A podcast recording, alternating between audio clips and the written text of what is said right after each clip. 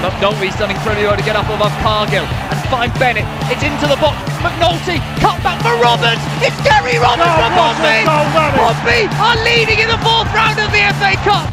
Marc McNulty, but a good chance by Doyle for McNulty on the edge. Marc McNulty Yes! scores. Smashes it past McCormack. Won by Doyle. Finished by the returning Marc McNulty. First left blood for Pompey. They're in dreamland early here at Fratton. There's a through ball to Jamal Lowe. Jamal Lowe's onside. The flag stayed down. Jamal Lowe, nonchalant, fantastic, brilliant. Pompey will be promoted at this rate. That is it! Pompey are champions, they won League Two in the most dramatic of circumstances. The PO4 podcast with Hugh Bunce, proud to be Pompey.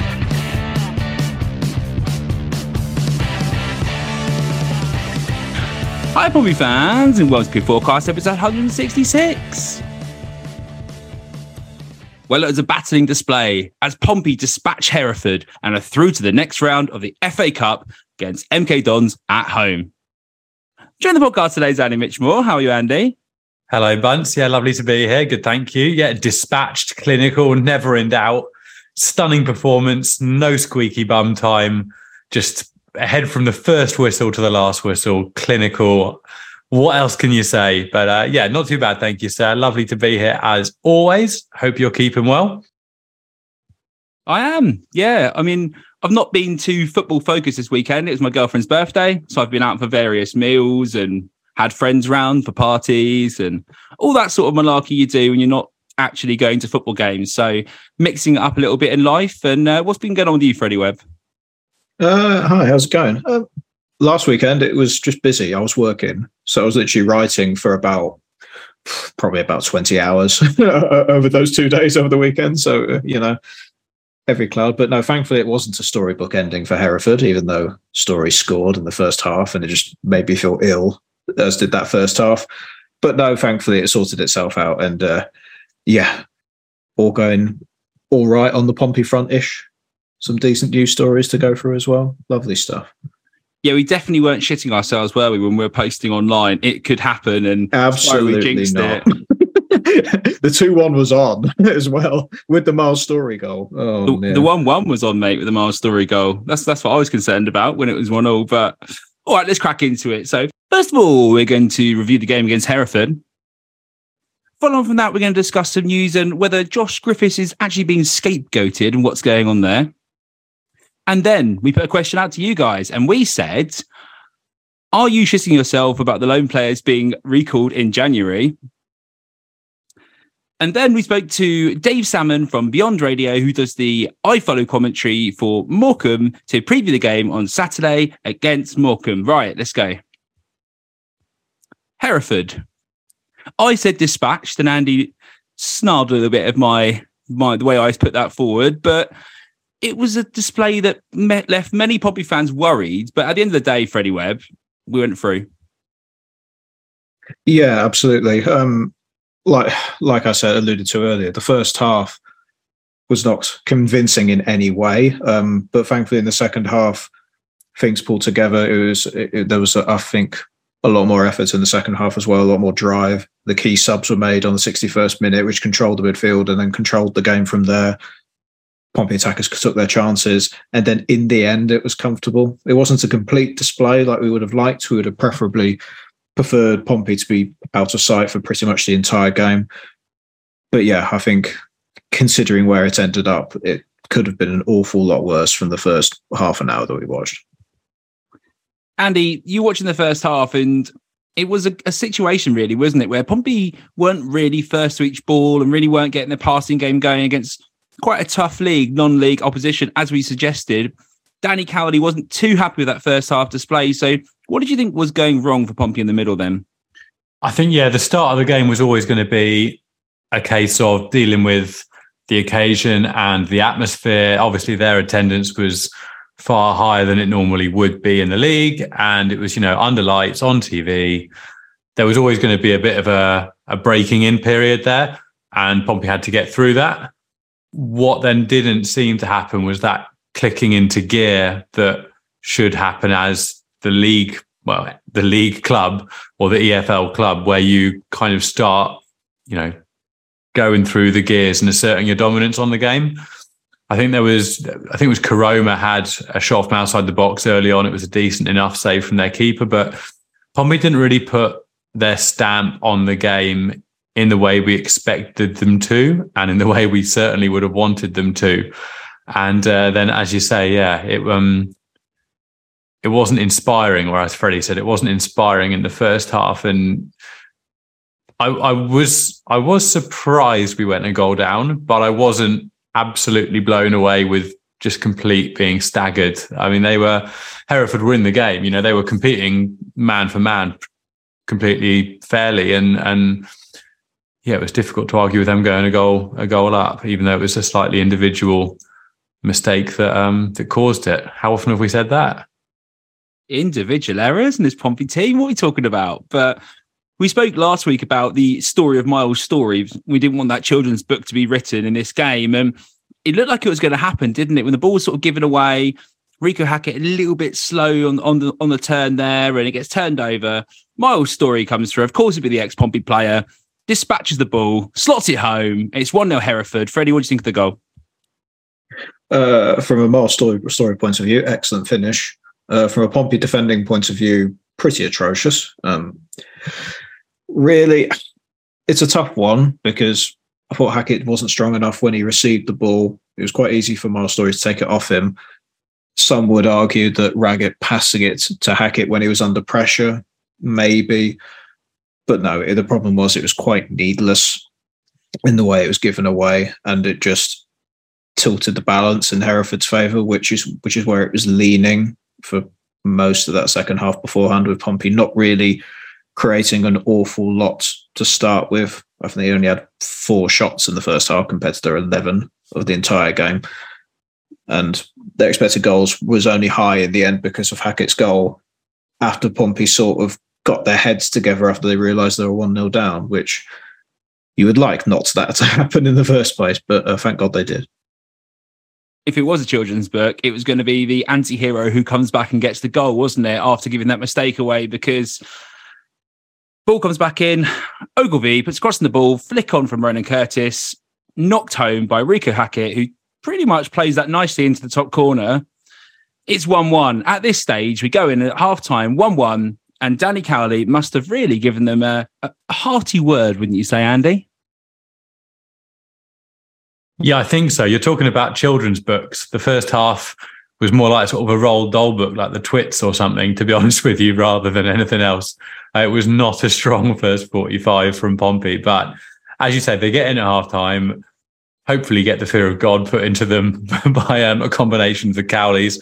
I wonder if they do good cop, bad cop, or if they just completely lay into them. I don't know. I can I can imagine both of them doing both of those roles. I don't know. Maybe they alternate. Who knows? But yeah, as you say, the second half we get a little bit more impetus. The, the first half was just so pedestrian, wasn't it? It was very slow, sort of very hungry caterpillar. I'm just going to keep throwing the children's books out there until we get past the Hereford game, but it was very, very pedestrian pace. Whereas the second half, there was a little bit more oomph there. And you, you know, you can't ever take teams from this league for granted. We saw even in the Ipswich game, um, the what was it, two nights later, that you can't take teams in this league for granted at all. They are, you know, they're going to compete and they're they're on a big stage compared to their normal weekend games. So you've got to expect something from them. But yeah, the second half, it looked like there was a little bit more of a difference in quality. Uh, I wouldn't say it was entirely one sided by any stretch of the imagination, but they did what needed to be done in the second half. And, and to be honest with you, that's that's my main takeaway. It wasn't a classic. It wasn't a game I'm going to look back on particularly fondly, particularly the first half. But they got the job done through a, a couple of fairly simple, really, uh, goals in the second half.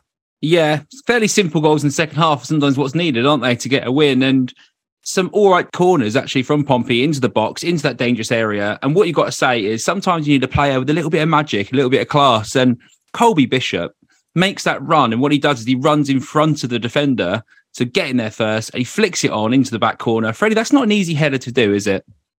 No, it wasn't at all because it was uh, looping into the far corner. And the expected goals shows that a bit with it being deemed as a 0.13 chance. I still don't think that's high enough, but there we are. But still quite hard, a hard header in my opinion from there. Um, I like the fact that in the post match, Colby basically said that he was going to join the bus queue again for the corner, like all the attackers does. But for that one, he just went, "No, I don't really fancy it," and peeled off on his own.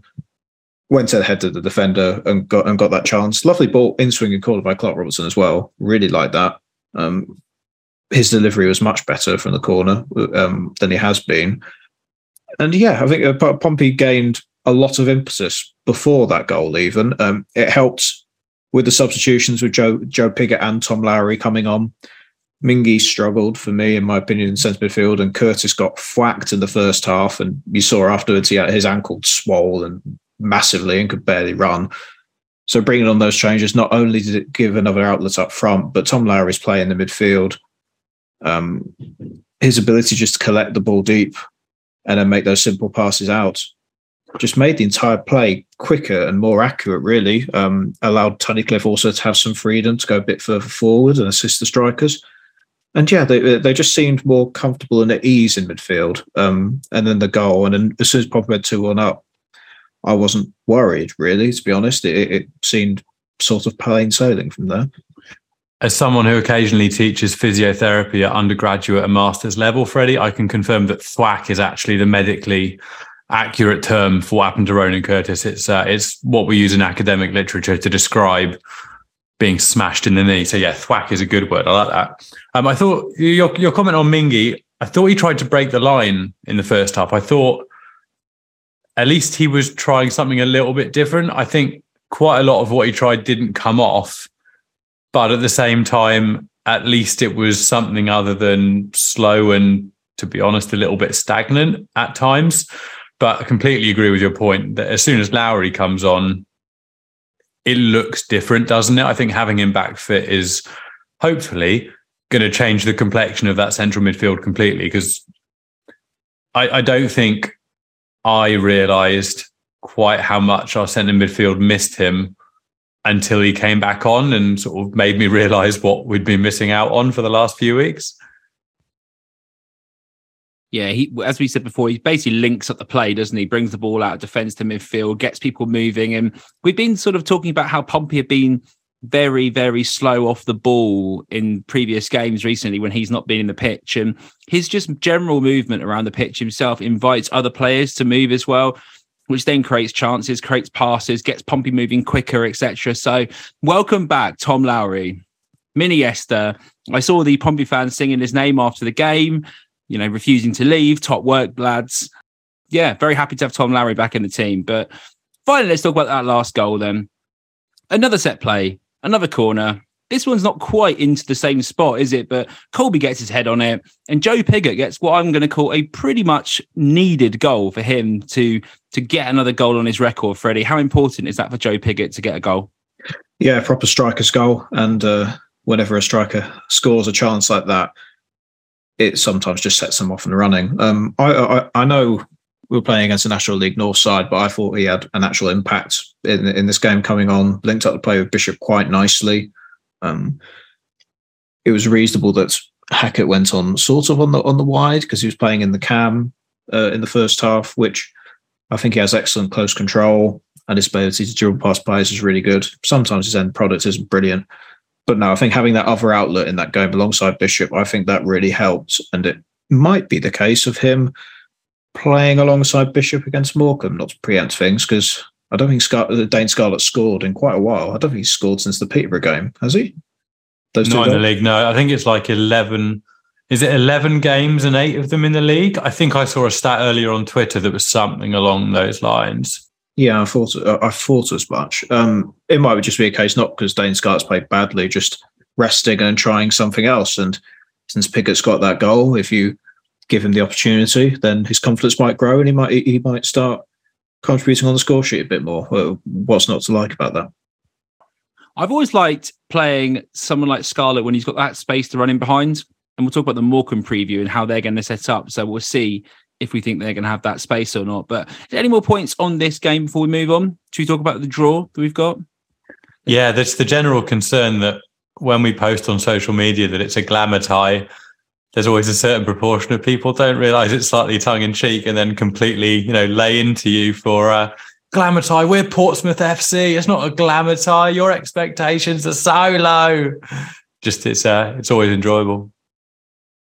Without taking the low hanging fruit and, and battering MK Dons for being a big club or not, let's be honest. What franchise FC? Yeah, it was funny. I saw the pictures of their game against Morecambe in the Carabao Cup, and there's literally nobody there. Like, there's literally no one there. It is quite sad, really, to see such a, a big stadium with a scattering of fans. And fair play to the Morecambe fans who travelled down in the week to get there. But MK Dons, you know, yeah, well, it's low hanging fruit. Let's not even go there. So, what do you yeah. think of the tie? What do you think of the tie, Freddie? MK Dons at home. Uh, what one thing I would say is it's a winnable tie. That if Pompey can win the game, allows us to potentially get through and get a, a bigger away day against Premier League team. Well, exactly. Yeah. Um, obviously, my bias is any Northern away game, just just because um, good nights out and an excuse to go to uh, go back up north again and go to a decent ground as well. But no, MK Dons at home liked the draw from a perspective of I think it's personally a winnable game, which will then build momentum later into the season. Danny, uh, the Cowleys both like the FA Cup; they both treat it seriously. So why not? I think it's I think it's a reasonable draw, not a banana skin at all, in my opinion. Let's move on and talk about Josh Griffiths he's been a player that's been slightly scapegoated by some areas of the fan base, I think, it's fair to say. But there, there, are some underlying numbers that are a little bit concerning as well. I had a look into those earlier on, not before the podcast, but a couple of weeks ago. We didn't want to hammer the young lads. Do we think he's being scapegoated a little bit? There's been a media push, should we say, from certain members of, of the media to potentially say that the criticism of Josh Griffiths is unfair. I think it, it seems a little bit like every journalist who, who covers the beat has come out, wrote a story, had an interview, had a chat about it, or posted it on Twitter. Do you think that's fair, Andy? Are you suggesting that that was possibly prompted the sudden deluge for, of of Griffith's support from every Portsmouth related media outlet in the space of what, 36 hours? That's extremely cynical of you, Hugh. I am 100% um, suggesting that. just so cynical. Uh, for what it's worth, although unprompted, I do actually agree with the sentiment a little bit, uh, which is which makes it even more annoying because I would much rather disagree with something that people are probably being told to put out into the public domain. It'd be much more fun if I could just vehemently disagree with every word of it. But no, I do actually agree with the sentiment to a certain extent. I think it's very difficult to describe this without sort of repeating ourselves or looking like we're trying to reinvent the wheel a little bit. But compared to last season, it was never going to be the same. A lot of people's point of reference is sort of a, a keeper who was, you know, the best keeper I've seen at Fratton Park since David James.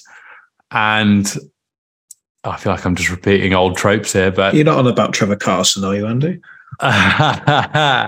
no, funnily enough, not. No, um, that's a that's a whole other story. But um, I think he is a, a decent League One keeper. No, nothing more, nothing less at the moment. He's young. There's a you know maybe he'll turn into something more than a decent League One keeper. I certainly hope that he does. But he is a perfectly well functioning League One goalkeeper. That's that's for me the fact of the matter. And I don't really know why he's being so heavily critiqued. It's it's fashionable to pick a sort of was it beating a dead horse? I think I've asked you that question before. If you beat it, that is the right phrase. Yeah, yeah. I feel like people have jumped on it a little bit. It's become quite fashionable to have that opinion, but he's not really had any what I would call horror shows, is he? That I can think of. He got jumped on unfairly in the Charlton game, as far as I'm concerned. That again, we were sitting in a place where we couldn't actually see the goal line in that game, but I didn't see anything completely horrendous happening in front of us.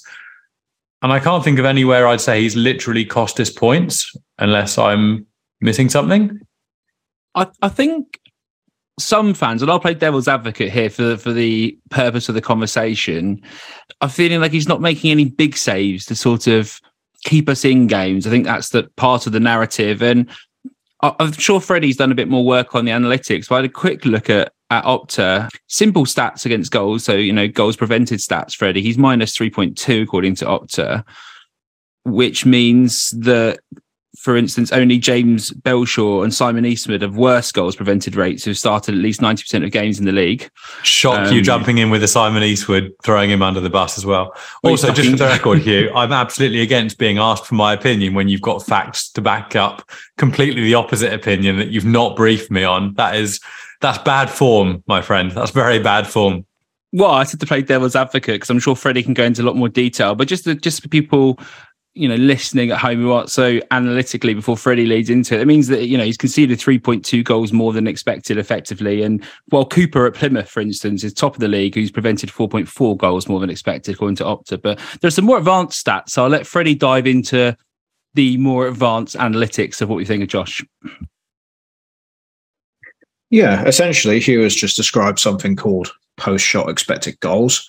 And essentially, what that is, is figuring out how much should how much is a keeper saving above or below the quality of chances he is facing. It goes towards shots on target. It doesn't count shots off target for obvious reasons.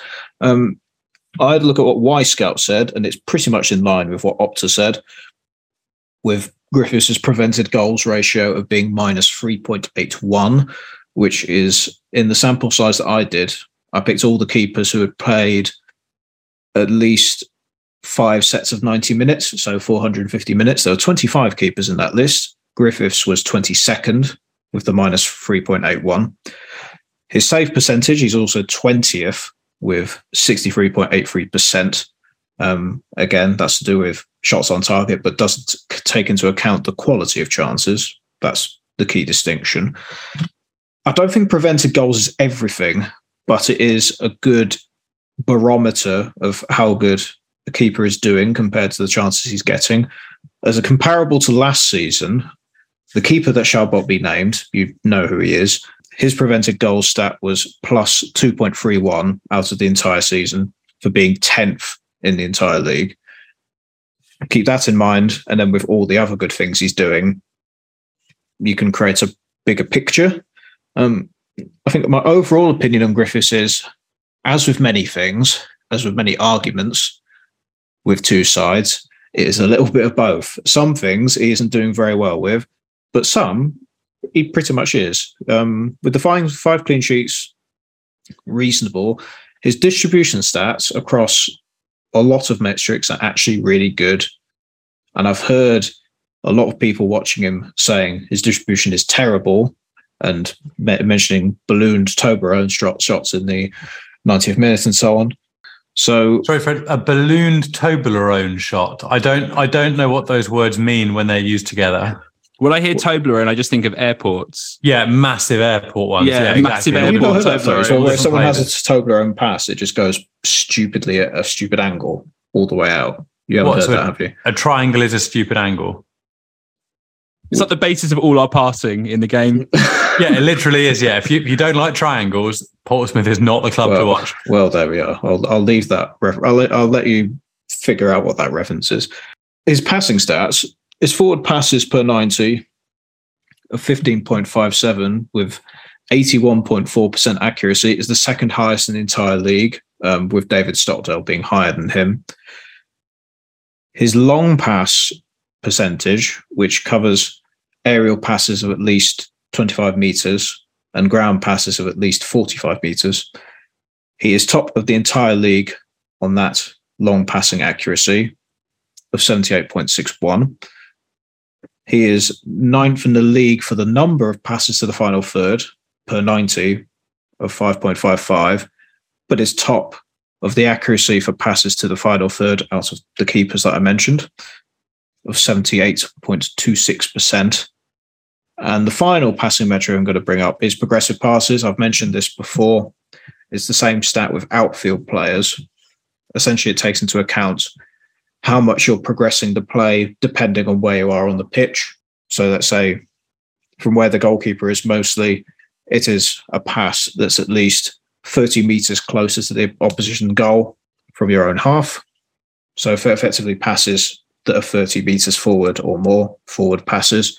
He is fifth in the entire league for progressive passes per 90 with 9.78 and is the second highest accuracy for progressive passes with 87.65%. I can't remember which keeper's on the top.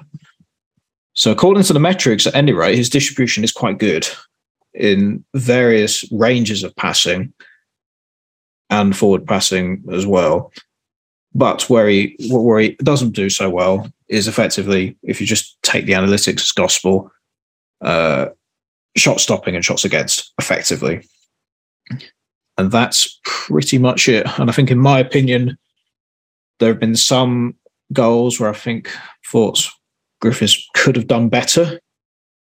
But I don't think it's a case of him being a complete liability yet.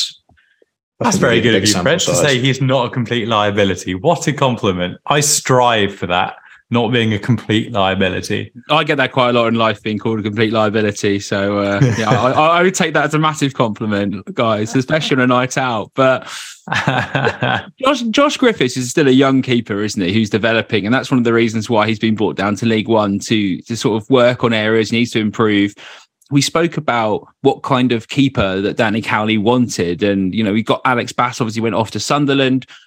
Danny Cowley didn't think that his passing out from the back and his distribution was good enough. We've seen Bass be quite a good shot stopping goalkeeper across metrics as well, Freddie. So it's sort of working out who you want and who fits into the team a bit. And I do have a feeling that hopefully as as Josh with the season progresses, hopefully he can just tidy up some of those points and also not be hung out to dry quite a lot by some of those players as well. So I think we've had a lot of individual errors that have meant that he's not been left in the best position to succeed, as we spoke about in the Shrewsbury game as well. I think some of that might have a bit of an impact on those metrics as well. Just the fact that he's being left out to dry in situations that he doesn't really have that much chance really to stop the ball. Um, and one on ones seems to be a, an area that he sort of he struggles with a little bit. But all right, let's move on now because we've done enough talking about Joshy Griffiths, and let's talk about the listener question. And thank you to everybody who messaged in. We really appreciate it. It makes the show. Let's mix it up from talking about football analytics. Because now we're going to be talking about loan players and contracts, and if we're shitting ourselves about them returning in January. So as, as if we don't talk about that fairly regularly about about loan players and contracts. Oh no. Uh, Freddie's a big fan of loan players generally, but what I will say though is that when we got Owen Dale, who's a player that we started the season with me wanting to get on our PO forecast transfer special, I was hoping we could get him on a loan to buy. But let's get cracking on. Let's get started. Andrew Perrin messes in and he says it's pretty likely, unfortunately, but pretty sure we get enough money in January to bring at least two new players in, thanks to the FA Cup and previous League Cup run. Thankfully, which Danny has ready and said he wants to sign permanent striker and another backup midfielder. Let's take that from its where we are. Um, obviously, Joe Morrell. Congratulations, Andy Mitchelmore. I'm just going to wake you up for a second there after that football analytics dribble and say to you, Joe Morrell is now in the World Cup squad. Whoop, whoop, whoop for Wales.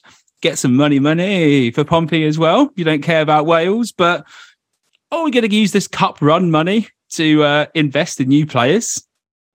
Oh, I thought I was going to get to give an opinion on Joe Morrell there, but um, what is it? It's a minimum of 200 and, wait, cup run. Do you mean World Cup for Joe Morrell or do you mean the FA Cup run that's inevitable as well? Well, Andrew just says that the previous cup runs we've got, we've had so far, which isn't very far in the competition, let's be honest. But Yeah. let's say the money used from that and Joe Morrell, are we going to be able to reinvest it into the squad? Uh, you'd you'd hope so. I would I'd imagine so. If it sounds like Danny Cowley's looking at bringing in at least one permanent uh, in the January transfer window, then I would certainly hope so. I mean that that Joe, Joe Morrell money, that sweet sweet World Cup money, is well earned. A minimum of 250k, which will increase when Wales inevitably shock everyone and progress to the semi-finals of the tournament, as is what we all, we all know is going to take place. Um, we're not going to have a negative goal difference in the group stage and go out having scored zero goals doing a Rangers in the Champions League, definitely. Um, but no, the the money, yeah, you'd you'd hope it would be redistributed to the appropriate place, and and you'd have to say if loans are recalled, then the appropriate place would be on personnel. Freddie, if we are going to get some players in January, it's going to depend on who goes out, isn't it? Rather than potentially getting a backup midfielder and, and a striker on permanence. Absolutely, yeah. Um, I think it was essentially said before the transfer window ended that Pompey were pretty much at their contract max, weren't they? And that any other transfers in depended on transfers coming out. I think when Pompey were trying to move on Kieron Freeman and Ryan Tunnicliffe, they pretty much said that is if those players go, then some other players would come in to fill some gaps. I'm, going to mention what Michael Appleton said in the media about what started this. Essentially, he said that he's keeping his options open about recalling loan players, and he said he would review the squad to potentially freshen things up due to a short amount of games in a short amount of time. Blackpool have a lot of injuries, so he might want to recall Owen Dale for the bench or to even start him, considering how he's played. It brings up the the eternal problem of focusing on loan players for your first team. You really don't have any control if the parent club wants to recall them in January, and you got that recall clause in, which essentially most decent loan players have that clause in, so you can't really remove it. If you, I think it took ages to get the Pigott deal over the line because they were arguing about whether to put the recall clause in or not. And yeah, it, it would be a big miss, I think, for most of it. Let's say Owen Dale gets recalled. That's a massive gap. That's a massive gap in January to fill because you want you want your first choice right winger. Um, you're basically playing Reeco Hackett there on the right wing afterwards um, for the rest of the season if you can't bring on anybody else in. Other players as well. Let's say Spurs want to recall Dane Scarlett. That's your effectively your second striker gone. You'll have to look for another striker on loan or, or somebody else. And yeah, it's going to cause a lot of issues. Also, disharmony in the squad, less tactical familiarity because you're bringing in new players as well. They have to take time to gel. And while that's going on, other and chasing sides will probably be winning games. It's it, it is a concern, and it's a concern which a lot of fans have, and I'm not surprised. John Patterson messaged in, and he says, "Hi Hugh, great show. You've been listening for about three seasons. Thanks, John. In relation to your question, Griffiths, Dale, and Scarlett would be major losses. Koroma has flattered to deceive mainly, and worryingly, does not appear to be able to work a relationship with Ogilvie down the left. Agreed, John. We were talking about that last episode about him being very narrow. His constant cutting in is infuriating. So, give me other options there. That may be a blessing. But if you ask me whether I want to keep him for the remainder of the season, I would, as he clearly has quality, which I think would be best used as an impact sub. I doubt Scarlett would be recalled given Spurs' strength and experience in forward areas, but Griffiths and Dale could genuinely be recalled. Appleton's comments, which Freddie's just mentioned, and West Brom's poor form, plus their current goalkeepers, are nothing to write home about. We need to be adding one or two quality players in January, not replace players that were already involved. All right, so let's talk about some of the players that could get recalled there. Josh Koroma at Huddersfield. I don't know if he's got a recall clause. I'm just going to assume people do in this sense. Not if you know any different, but I don't think he's getting recalled because some of these players who get recalled generally it's because they're overperforming and people want them back in the team. Huddersfield have been pretty woeful this season, really, haven't they, in the championship? So there's always that possibility they can recall him. But I don't really see Josh Koroma being recalled. Do you, Andy Mitchelmore? No, I'd be very, very surprised. I don't think he's been pulling up trees in League One. So you'd be surprised if that resulted in being promoted up to the championship overnight. Uh, yeah, he's. I'd be quite happy for him to stick around because he's shown he does have those moments of quality in the first few times he lined up for the Blues and scored a couple of lovely goals in front of the Fratton end. But yeah, the last few appearances have been a bit more sort of predictable. You feel as if he's been worked out a little bit by opposition defenses in terms of not having a huge amount of variation to his game. Maybe I don't know if that's too harsh. Feel free to to let me know if you do think that's too harsh. But I would be surprised to see him requested back by Huddersfield because he is getting minutes for us. He's just not really taking huge advantage of them in the last couple of or the last what seven or eight games. Yeah, no, I agree. And uh, Scarlett getting recalled. Let's hope not. We need need bloody strikers at this moment in time. But again, it looked likely at the start of the season that there was a potential. You know, I still didn't think it's going to happen. I think they want him to play a whole season at one club in the football league so you know, disrupting him, Freddie Webb, from where he is now when he's doing well, could be potentially unbeneficial to Tottenham. Yeah, um, Premier League sides like that want their youngsters to develop in the best environment. And I think for them, Dane Scarlett is there. He's getting his minutes. He's with a coach, Danny Cowley, who has a track record of improving young players. He's getting his chances. He's not being overworked. If he gets brought back to Spurs, how often would he play? It depends how far they go into in other cup competitions in Europe. There's no guaranteed place to actually start there. So why not leave him for the season? Just think long term, see where he goes. Um, that's what I would do if I was Spurs manager anyway. Looking at our centre midfield, he has definitely not been overworked in the last few games, Freddie. You are quite right. yeah, got to agree there. Stephen Coe messaged in and he says, To be honest, I'm not that worried if anything go back. None of them have set the world alight, although replacing Dale or Scarlett would be more of a challenge to replace than the other ones. My question to you guys would be if any of our five loan players go back, have you got any suggestions on who we could bring in to replace them? The one I've thought is if Scarlett goes back, in brackets highly unlikely, but we could replace him with Reyes Cleary from West Brom under 21s. Check him out. He looks decent. Well, Stephen, that's good that you started our scouting report earlier on. I'm going to say off the top of my head because I only just read your messages because that's how we how we do. It. I don't really pre-read stuff. Let's have a think about that. We're going to start doing some research and we'll come back to you on it because off the top of my head, I'm not really not really sure who I want to get in. So we'll do the usual digging around and, and some research and come back to you on that one. Football Manager 23 is out, so um, that's that's the scouting report ready to go. Are we gonna Are we gonna ask Proudy then? Are we gonna get Proudy on to do his FM version of it, Andy, and you know go from there? Oh yeah, absolutely. Football Manager is the most st- statistically accurate way of scouting young players. I've heard, according to him. So let's get him back on. Yeah, I agree, and he always does extremely well with his teams as well. So I can see his uh, his scouting getting us promoted, right? Yeah, Stephen, we'll get back to you on that one. We'll come back with some player suggestions, but off the top of my head, I'm not quite sure who to suggest. But Tim Foot mentioned it, and he said, in a funny way, it's a good sign. They only want them back if they're playing well. So the Cowleys must be doing something right with the talent trusted them by other clubs. Look at Hurst this season.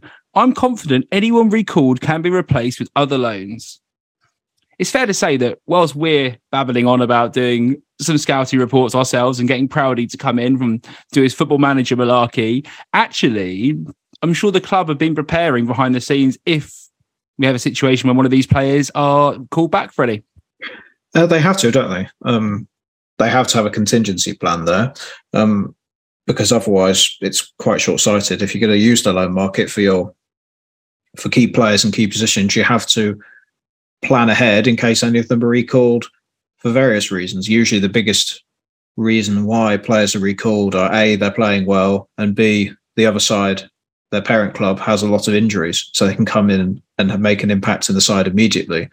So from there, yeah, they, they must they must have shortlisted a lot of players, at least available players who can come in in a pinch. I think out of the players who would be the most difficult to replace, um, Dale at right wing, um, purely just for the quality gap if we do lose him. Dane Scarlett, because of the type of striker he is and his excellent movement off the ball with service. And it will be quite hard to replace Josh Griffiths because I don't really see a lot of first choice goalkeepers moving around in January. Do you? Usually it's a, a summer thing. You pick your first choice goalkeeper, and then that's usually it for the season. There's not usually a lot of change.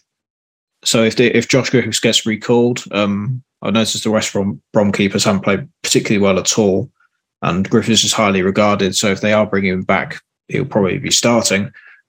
So if you bear that in mind, how many keepers who are a first choice caliber in League One anyway will be available in January? I don't think there'll be that many, to be honest, unless you're going back into the loan market for another young keeper we're also looking at Owen Dale, for instance, for me, is the player that would be a, a really big loss. I mean, obviously, he leads the, the team in assists in the league um, with four.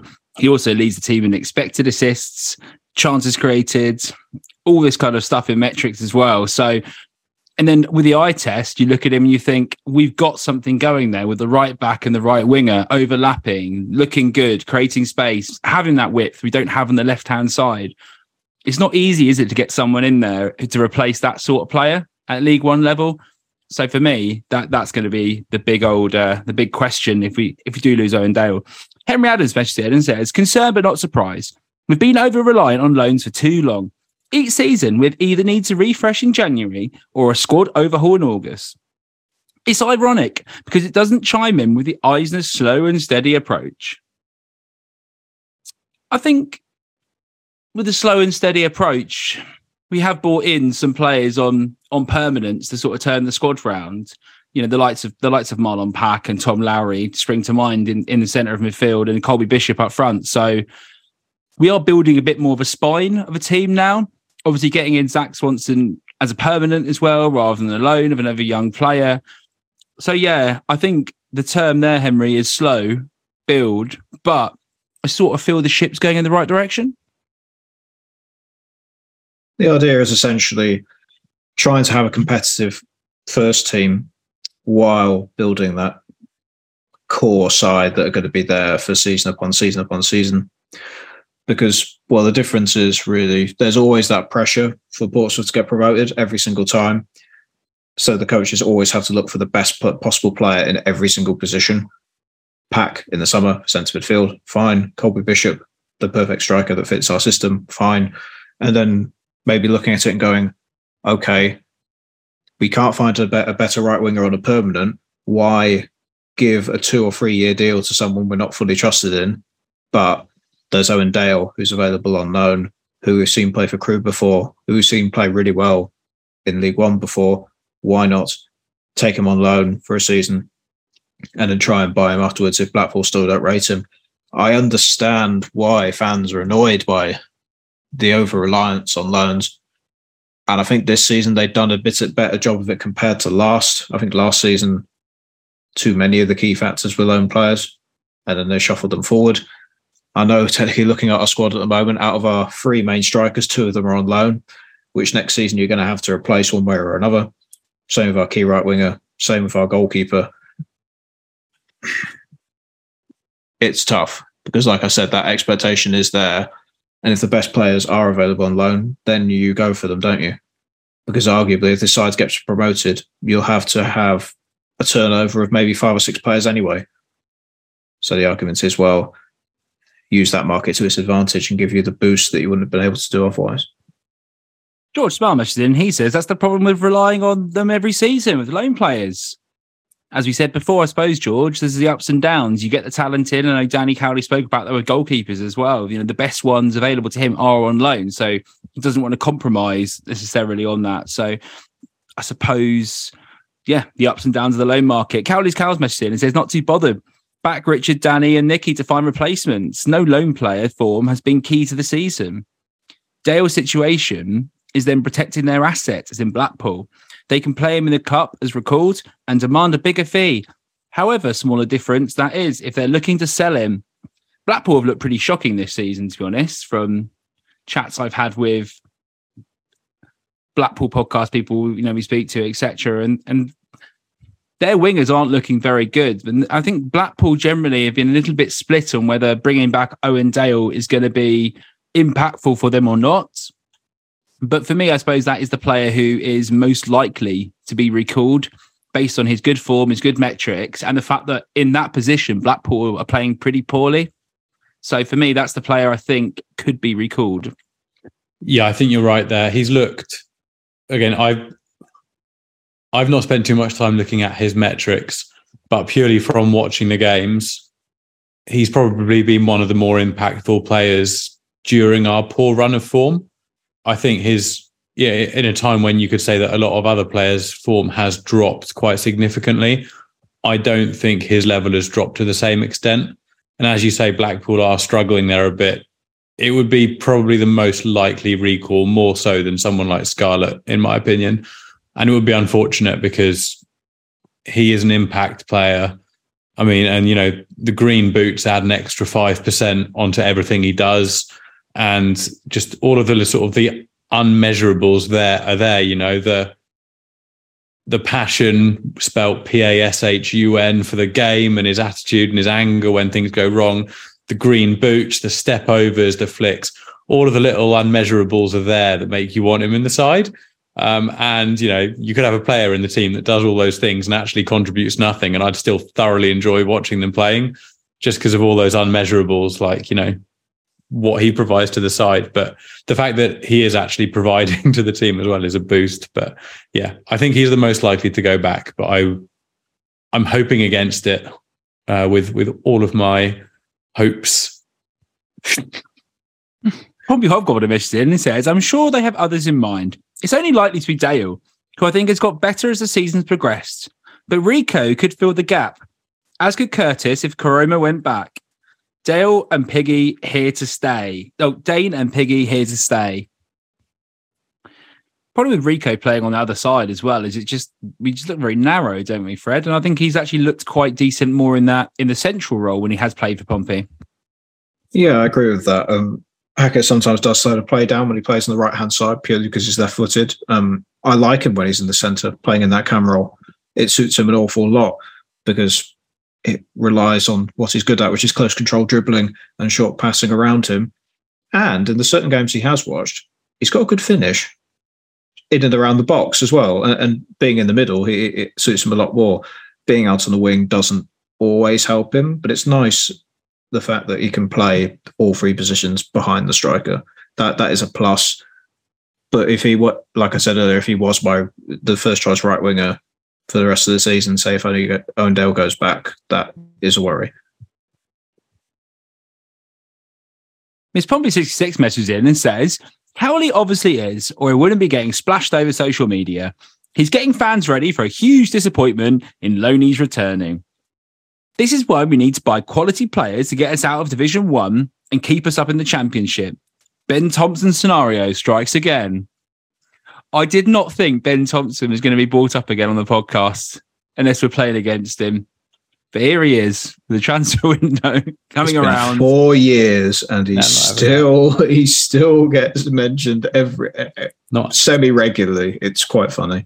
On a completely separate note, I just want to quickly uh, throw out there that last night in uh, the Carabao Cup, Stuart O'Keefe was on the winning side against uh, Ivan Toney I just think that's a really important stat for us to be aware of that Stuart O'Keefe is now a superior player to Ivan Toney by the metrics of, of the scoreline. Stuart O'Keefe should have kept. That's what Andy Mitchell was saying. Yeah, take him over Toney any day of the week at this point. Hey, do you remember who Matty Kennedy is? He, he's a decent wing option on both sides. Where yeah. did he go? He came to us from Cardiff, right? Where did he go after? Yeah, Scotland. He, he went. He's been to. in Scotland. He's played for St Johnstone and Aberdeen. Well, there's a player that we should have got missed out on. What what what a bloke! As as far as being splashed all over social media, uh, yeah, I'm not quite sure it's the same situation as I mentioned with Josh Griffiths earlier on. I think it's just because Michael Appleton's raised some comments, and therefore it's more come from the opposition news outlets, which is why we're covering it, rather than coming from the Pompey media machine as such. So I think in this case, we're a little bit safer on, on that topic. But Dave Harley messaged in and said, as long as Richard and the Cowleys identify the right replacements, it lessens the risk of their departures may create. As long as we stay around the top six by January, that's a good place to build from and a nice carrot to entice signings. We do look like a better team, don't we? Players want to come for if we're in the top six and the chance of getting promoted. I think that's fair to say also, we've now got a good director of football come in, or sporting director, who I think rates, or actually rate quite highly from his time at Forest Green. So I'm hoping him combined with the Cowleys is going to provide an even better recruitment drive from from Pompey generally. Yeah, I hope so too. Um, it's nice to have that joined up thinking, and I've heard so many good things about um, Hughes, the new director of football. Came across really well on the Not Top Twenty podcast when he was interviewed. That I think that's worth a listen.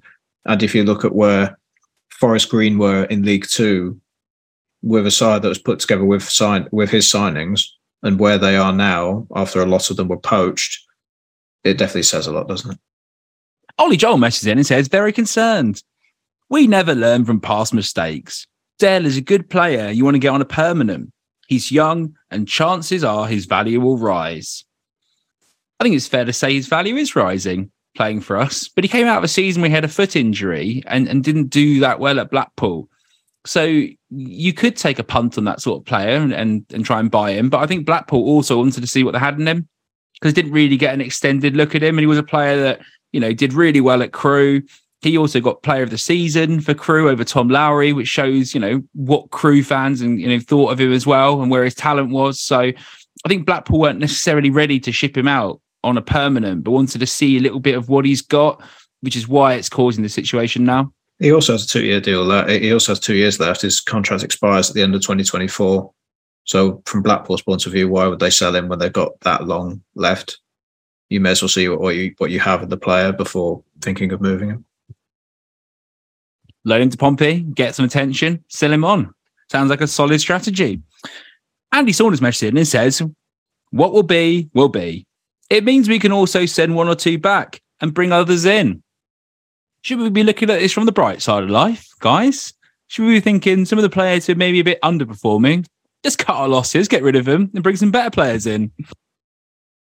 I think I'd have to have a look and see who's available for that to make myself feel a bit better before before jumping out and saying it's a good thing.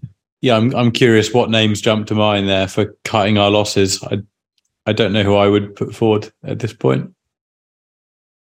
Well, that's what we're going to be doing, Andy, in the build up to Christmas. So we'll see if we think there's any better options. I can hardly wait or contain my excitement.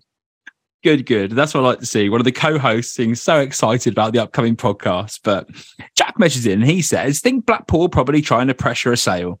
Can't imagine Spurs would be unhappy with how much time Get Dana's got. So I can't see him being recalled. Young Josh would definitely stay. On a great trajectory so far. No complaints from him or from West Bromwich Albion he just needs to keep playing, doesn't he? Let's hope his shot stopping metrics improve. But as Freddie said, there's a lot of good things to think about how he's playing as well. So he's also playing the way that the Cowleys want with his passing metrics, etc. So he fits the mold of the team. I don't see West Brom wanting to take him out of a situation where he's not necessarily blowing the doors off at League One and then put him straight into a relegation battle in, in the Championship, where West Brom pretty much are at this moment in time, quite surprisingly. So, yeah, I think he's pretty safe as well. Ruffy Boy meshes in and says, was a huge loss and to a lef- lesser extent, Pig. As though he isn't starting, he's very useful.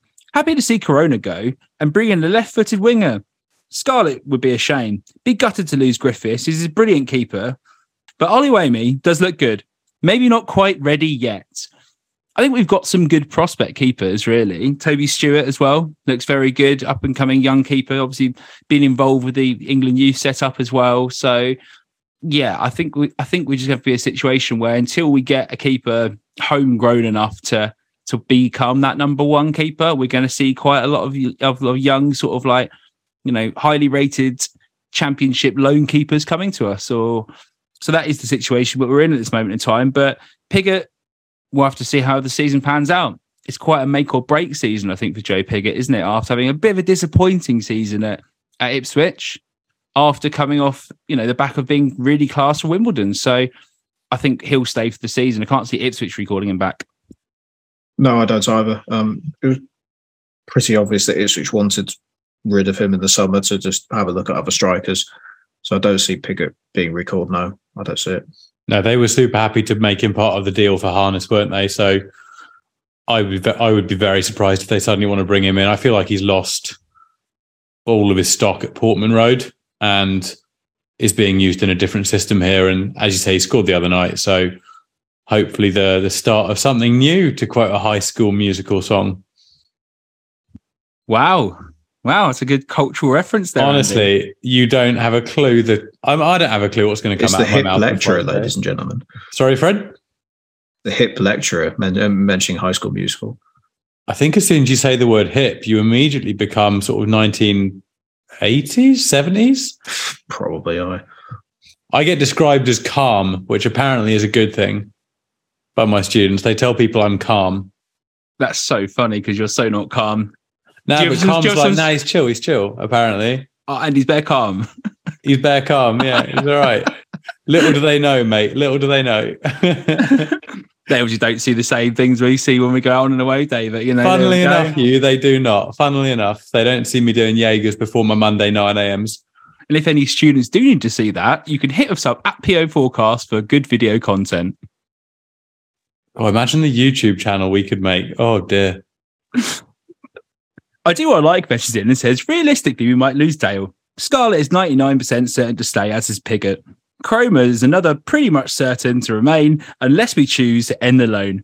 Same with Griffiths. Think Blackpool will only ask for Dale back if their injury issues continue. injury issues, but also performance issues. I've heard from Blackpool. They're not happy with their wingers. So we will see how that goes. Thanks, everyone who messaged in. Really appreciate that. A little bit of fun there talking about our loan players. But let's get on to the Morecambe game. We spoke to Dave Salmon from Beyond Radio, and also he does the iFollow commentary for Morecambe. He's a returning guest. He's been on the show before, so some of you might remember him. Freddie and Andy have a great chat, so let's bring it in now. Here's Dave Salmon having a chat with Andy and Freddie to preview the Morecambe game. Okay, so we are joined this evening by Dave Salmon, who provides iFollow commentary for Morecambe, um, as well as doing bits for Beyond Radio in North Lancashire. So, Dave, thank you very much for coming on the show for the preview. Lovely to see you again. Andrew, thank you for having me on.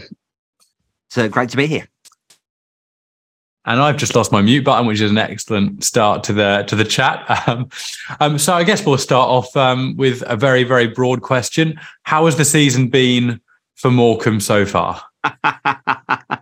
Um, well, you can see the League One table. It, you know, it doesn't lie at this point of the season, does it? I don't think it completely tells the full story. But the bottom line is we've only won two of our 17 games in League One, and we are where we are at this point of the season for a reason. I, am I'm been saying for a few weeks, still early, still early, early in the season, but we're more than the third of the way through now, aren't we? So we can't say that anymore. We've been unlucky in a few games, but I think the uh, the harsh reality is that there's been a number of games where we just haven't competed anywhere near as well as we should have done.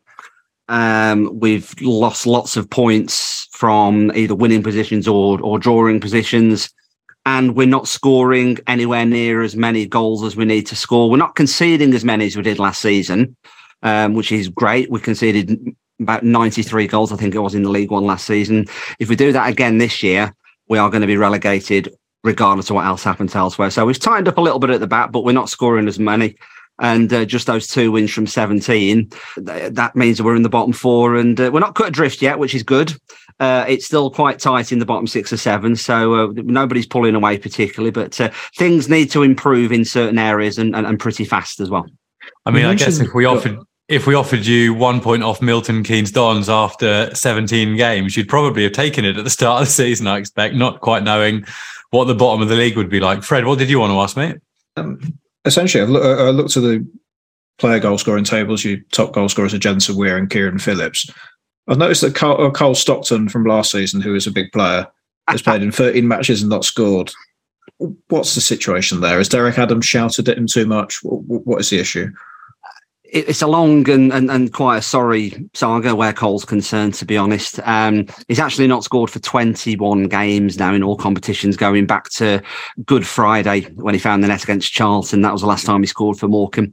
Uh, and he's not even in the starting lineup at the moment either, because that's uh, that's the way that uh, his season's gone. He put transfer request in about two and a half weeks before the start of the season, which wasn't great. It came completely out of the blue. It appears that he's possibly had his head turned by his agent. I mean, he is 28. So if he's going to make the move, and bear in mind he got 26 goals last season, second top scorer in League One. But at the age that Cole is, if he's going to make the move, it's kind of a now or never move. He only had a year left on his contract. We thought he was going to stay. And I think if he'd have stayed, got his head down and scored a few goals for us this season, we would have not happily, but we would have respectfully seeing him off, perhaps losing him for nothing in the summer, and that would have been accepted, I think, by by many fans. The fact is, he put this transfer request in, and uh, well, essentially down tools in in many people's eyes. Really, the problem that he had was the club's valuation of him. Which isn't enormous. I think about half a million pound mark, something along those lines. We probably would let him go for less. But that valuation wasn't met by anybody that put a serious bid in. There was rumours about Fleetwood and there were rumours about Port Vale. I think Fleetwood did actually put a couple of cheeky bids in. I think they were around the 80, 100,000 pounds mark. Nowhere near enough for a 26 goal striker, is it really? So the club quite rightfully said, well, that's not enough. We're not accepting that. Um, and then the saga just dragged on and on. Transfer window closed. He was still a Morecambe player. His head wasn't right. Then he had a bit of an injury. Then he was ill And when he has played, he's looked, unfortunately, a shadow of the player that he was last season. And, and there's no doubt at all, without Cole's goals last season, we would have been relegated. And we need him to start scoring and, and, and scoring soon. But he's shown little evidence, unfortunately, so far that he's uh, he's going to find the net anytime soon. I guess that explains then why, when you were so reliant on Stockton last year, why you're now joint bottom goal scorers in League One on what 13 goals in 17 games, joint with uh, with Cheltenham. And I guess for a point of reference, Plymouth have scored 36, Ipswich 35, Pompey 25. So even you know Pompey have hardly been prolific. They've been solid, but not prolific. And Morecambe have scored half as many goals in the season so far. Is is the rest of the team expected now to sort of fill that gap between them? Are you trying to become one of those sides that spreads the goals out, or has the pressure just been passed on to anyone else in the squad? I wouldn't say the pressure's been passed on per se. Our, goal scoring problems have been twofold. One, we haven't got that prolific scorer that we had last season. I was looking through the stats, and I think Cole at this stage last season has got 14 goals already. And that's quite a haul, isn't it? That, that if you're missing those number of goals, it's going to create a big hole. Our other problem is we're just not creating enough chances. We are creating one, two reasonable opportunities at best. And if you don't create opportunities, you can't score goals to win games of football, can you? It's it's as simple as that. And I think that's a frustration with a lot of the fans at the moment is we're not creative enough.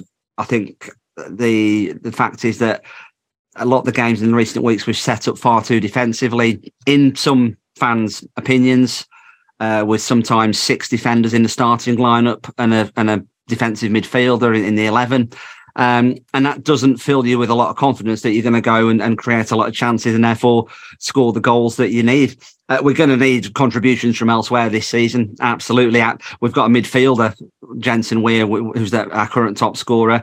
We've also got uh, a young striker on loan from Huddersfield, Kieran Phillips. He's got four. He should have a lot more than that, really. He has missed a, a few opportunities to to add to that tally, but it's all about the service, isn't it? It's the same. It doesn't matter who you play for or how good you are as a forward. If you've not got the service, you're not going to put the ball in the net. It's as simple as that.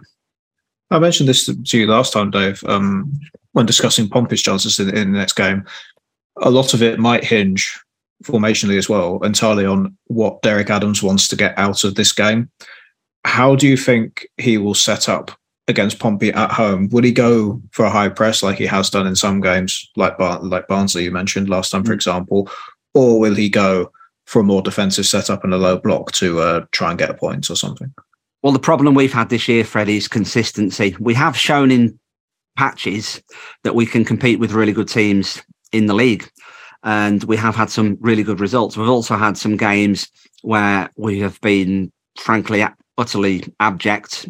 Tuesday night against MK Dons in the Carabao Cup was one golden opportunity to get into the last 16 of a major competition for the first time in our history and we just rolled. It was like a training ground exercise for MK Dons on Tuesday night. They just passed it around for fun. We had one shot on on goal, which nearly hit the corner flag in the 89th minute, and that told you everything that uh, you needed to know. And it's so frustrating because we we are better than that as a as a collective of players. We are better than what we showed on Tuesday and away at Burton and away at Cheltenham. There have been games where we've been not at the races for, I suppose, a whole heap of reasons. But we've also shown that we can compete against the better sides in the league. And I, think that's what gives us hope going into our, our game with yourselves on Saturday is the fact that our last three home performances have been very good, arguably our best three performances of the season. We lost 2 1 to Ipswich we were robbed on the day. To be honest, we we more than matched them. We went in leading at half time. They got two penalties in the second half. We had a goal disallowed incorrectly for offside, so it could have been different. Uh, we then beat Barnsley one 0 and it was the high press, and we hadn't seen that all season. Uh, we had been the low block, the soak up the pressure, try and hit on the break for most of the season, and it caught everybody by surprise. It certainly caught Barnsley by surprise because we won that game one 0 and then Derby in our last league game uh, last Tuesday was uh, a two-all draw. We conceded two more penalties, which didn't help our cause. They missed them both. Um, but their two goals were arguably their only two of the shots on target. So we've more than competed in our last three home games. In terms of our setup, if you're going to be going with something akin to your 4 4 2 that you've been playing for large parts of the season. I'm not sure that we would try and match that up. I think in the league, we've been playing a back three, which I suppose in essence is a back five in defence, isn't it? But the key for me will be not the formation, it will be the personnel in the middle and the and, and, and the final third because our defence is is pretty set because we've got who we've got and we can't really change that around too much. But the midfield and who we play up top, I think uh, that could be the key. Who are those key players that you play? Fred, Fred, start that game, bud. We talked over each other. You go, but start. Uh, who are those key players in midfield and up front who, who you just referred to then? So we've got some good loanees this season. Um, young, hungry players. They're technically very good footballers. But of course, they're in League One on loan for, for a reason. And I think a lot of that reason is they need to prove themselves and and um, hopefully shine for us. We've got Jensen Weir, who I've alluded to there. He's our top scorer at the moment, five goals in all competitions. Again, probably could have had a couple more. Uh, dynamic, box to box, can play deep, can play further forward, but he's a midfielder. Uh, good passing range. Uh, he's on loan from Brighton played for Cambridge last season in League One.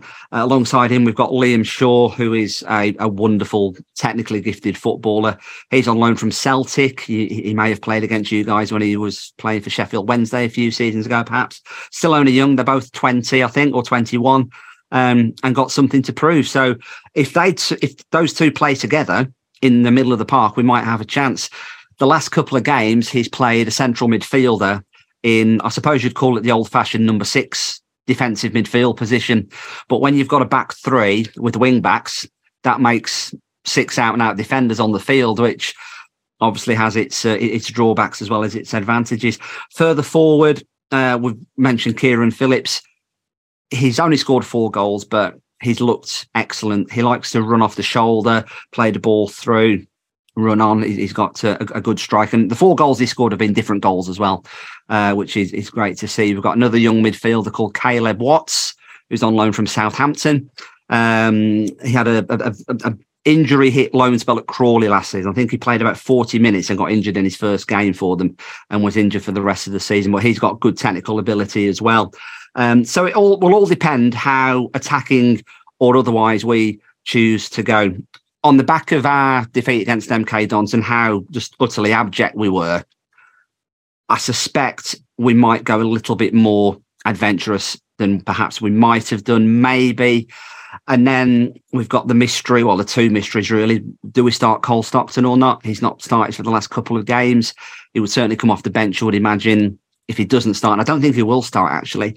And then we've got a young academy graduate who you won't, won't have heard of uh, called Adam Mayor nowhere near the first team picture until about uh, six weeks ago. Played a couple of Papa John's trophy games, as most clubs do. They blood some young players, don't they? Um, started against Harrogate the Papa John's, scored, did well. And then he came off the bench a couple of weeks ago against Wycombe Wanderers. Uh, we were 1 0 down nothing to lose. We chucked him on, and he ch- uh, completely changed the game. He nearly scored with a great mazy run, uh, tip round the post, and then from the corner he scored. You might have seen it on the telly. He scored directly from a corner, and that got us a one-all draw. He was the hero. He should have scored for two-one actually in the last minute, but he missed the one-on-one.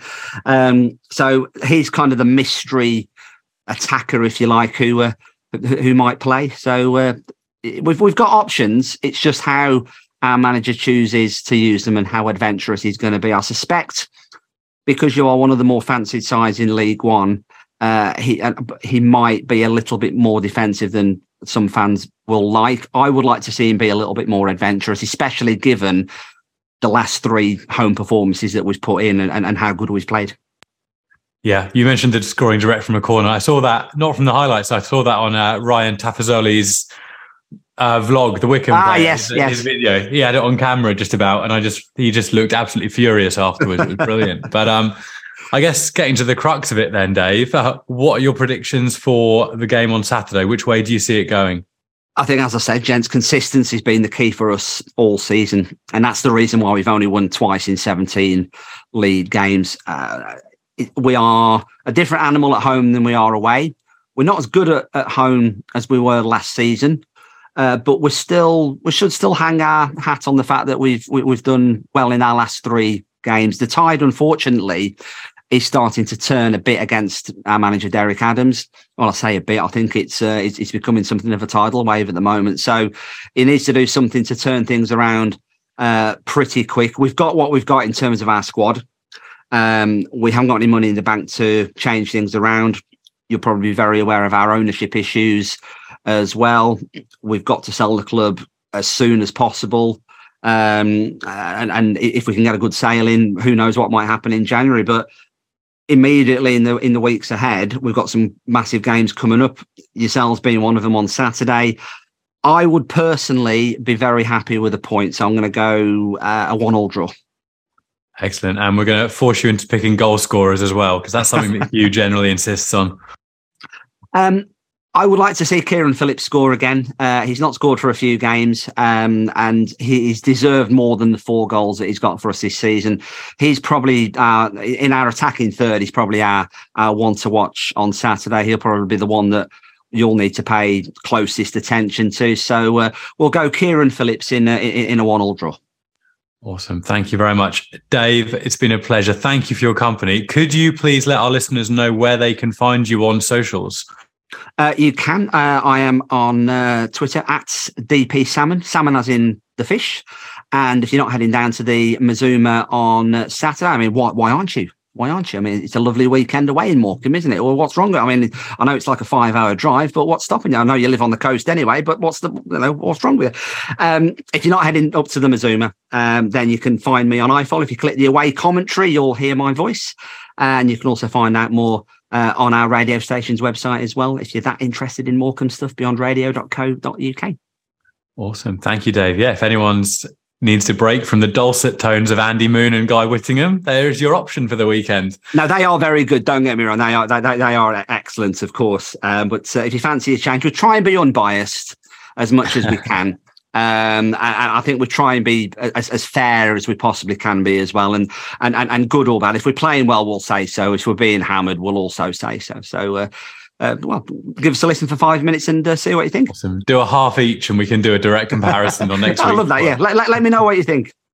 Awesome, Dave. Thank you so much for coming on, and uh, yeah, all the best for the rest of the season bar this weekend, as the cliche goes. Always a pleasure, gents. Thanks for having me on, and uh, we'll speak to you uh, later in the season, no doubt. Well Cheers, Cheers Dave. Thank you. Cheers.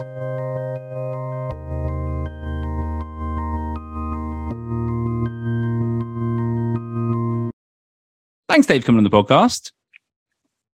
Boys, I only joined late because I fell over after having a nap, twisted my knee, and then couldn't get here easily.